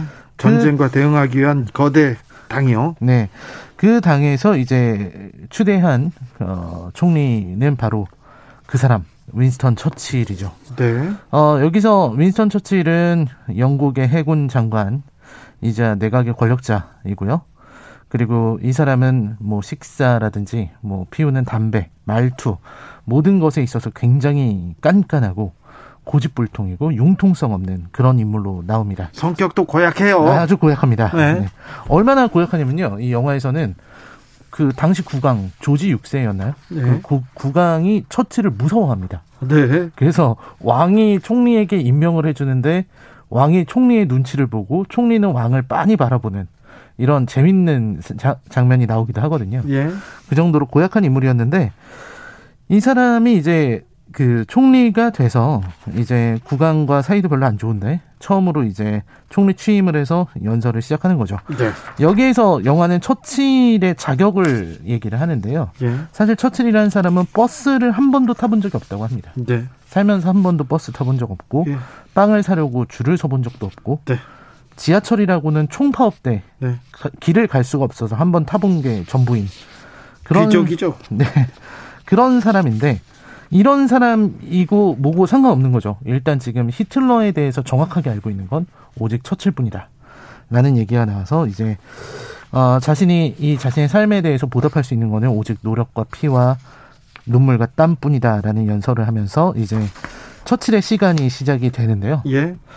근데 당시에도 처칠을 총리로 세워놓고 보수당은 또 내부적으로 바로 처칠을 몰아낼 계획을 또 시작을 합니다. 정치는 그래요. 정치는 옛날에도 그랬고 지금도 그런 것 같아요. 네, 그런 것 같습니다. 네. 아무튼 처칠의 시간이 시작되는데 처칠이 당시 처한 상황은요. 이제 프랑스를 공격한 거죠. 독일이 네. 벨기에를 친다고 했지만 벨기에를 공격하는 건 눈속임이었고 실제로는 프랑스 군대를 공격을 했습니다. 그러자마자 프랑스가 거의 전멸하죠. 네, 프랑스가 거의 뭐 전멸에 가까운 20만이 넘는 대군이 투항하고 네. 전멸하고 뭐 상대가 안 되는 상황인데 처칠은 계속해서 프랑스까지 찾아가서도 싸우자고 얘기를 해요. 네. 이 독일은 헛개비다. 독일의 네. 탱크 부대는 생각처럼 강하지 않다. 뭐 이런 주장을 하기 시작합니다. 그리고 이제 국민들에게도 열정을 주기 위해서 거짓말로 정반대로 방송을 하기도 합니다. 사실 영국이 이제 프랑스로 군대를 보냈는데요. 대패했거든요. 네. 총퇴각을 해야 되는 상황인데 이제 방송으로는 이제 잘 싸우고 있다. 영국과 프랑스가 손을 잡고 일어설 것이다. 이런 연설을 합니다. 네.